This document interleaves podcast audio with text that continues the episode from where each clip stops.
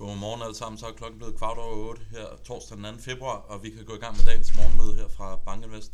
Først og fremmest så kommer Anders Puk på, efter jeg har været igennem de her markedsslides, så endelig lyt på, efter jeg lige har gået igennem, hvad der skete på de finansielle markeder i går, og det skal jeg gøre relativt kort.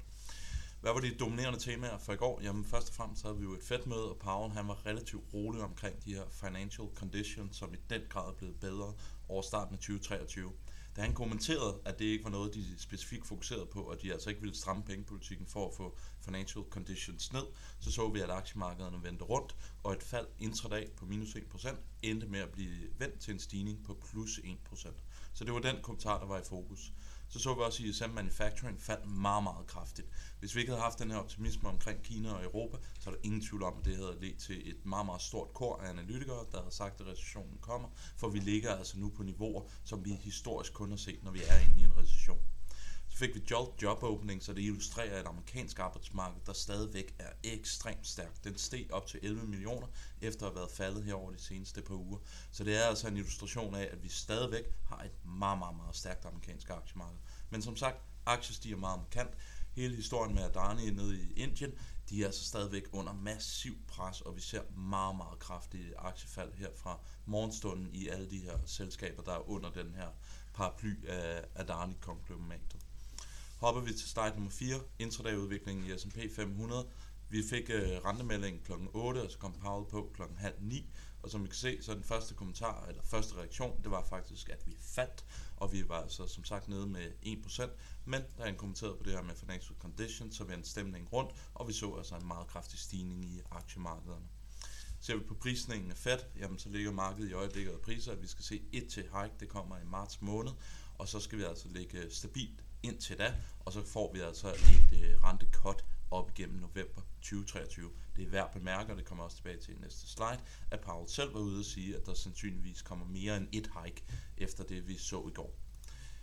Hvorfor reagerer markederne, når Powell egentlig forsøger at være hawkish? For der er jo ingen tvivl om, at den tone, som man fremlagde på pressekonferencen, den var hawkish. Og grund til, at markederne reagerede så dovish, det er, at det i øjeblikket er financial conditions, der er alfa og omega. Det var det, markederne fokuserede på i går. Hvis han virkelig havde lyst til at få financial conditions ned, virkelig gå ud og være hawkish, jamen så havde han ikke bare haft en hawkish retorik, så havde han holdt fast i, at man kunne hike med 50 punkter.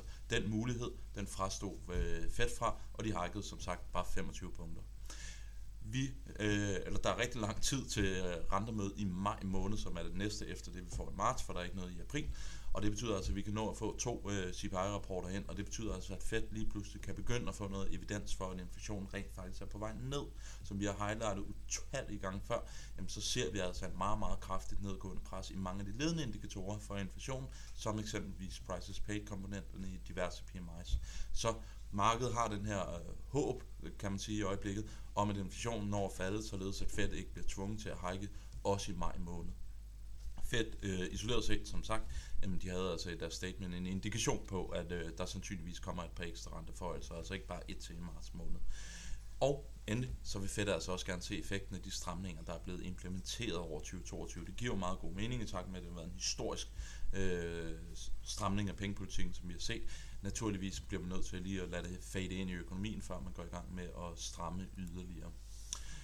Andet meget, meget store vigtige nøgletal for i går, det var ISM Manufacturing, den falder til 47,4, som I kan se i en nedenstående graf, så er det altså et niveau, vi stort set kun har set, når vi er inde i en recession. Og ser du bort fra coronakrisen, som naturligvis var en speciel periode, jamen så er det altså niveauer, hvor vi skal hele vejen tilbage til 2008 for at finde noget tilsvarende. Så er det en indikation på, at den amerikanske fremstillingssektor i den grad er på vej ind i en opbremsning.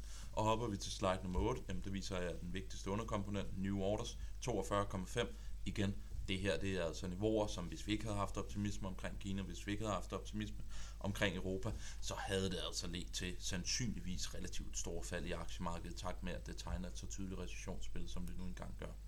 Slide nummer 9, og jeg snakker rigtig hurtigt her, det er job, job opening, så der kan jeg altså se, at den steg op til 11 millioner. Det er altså en vending for den nedgang, vi har altså været vidne til øh, over slutningen af 2022. Igen en illustration af, at det her arbejdsmarked, det er bumstærkt i øjeblikket job openings på vej op, initial jobless claims, der er meget, meget lave. Nu fik vi en ADP-rapport i går, som var lidt lavere end ventet. Nonetheless, så har vi altså stadigvæk et arbejdsmarked, som er bumstærkt. Markederne for morgenstunden, fokus i dag, det er ECB, der har rentemøde. Det kommer sandsynligvis til at gå en anden vej i forhold til Fed. Det kommer sandsynligvis til at blive hawkish. Så skal vi også ligge og fordøje Fed. Det tager altså lidt mere end øh, bare 2-3 timer på de amerikanske aktiemarkeder for at det kan feed ind i systemet.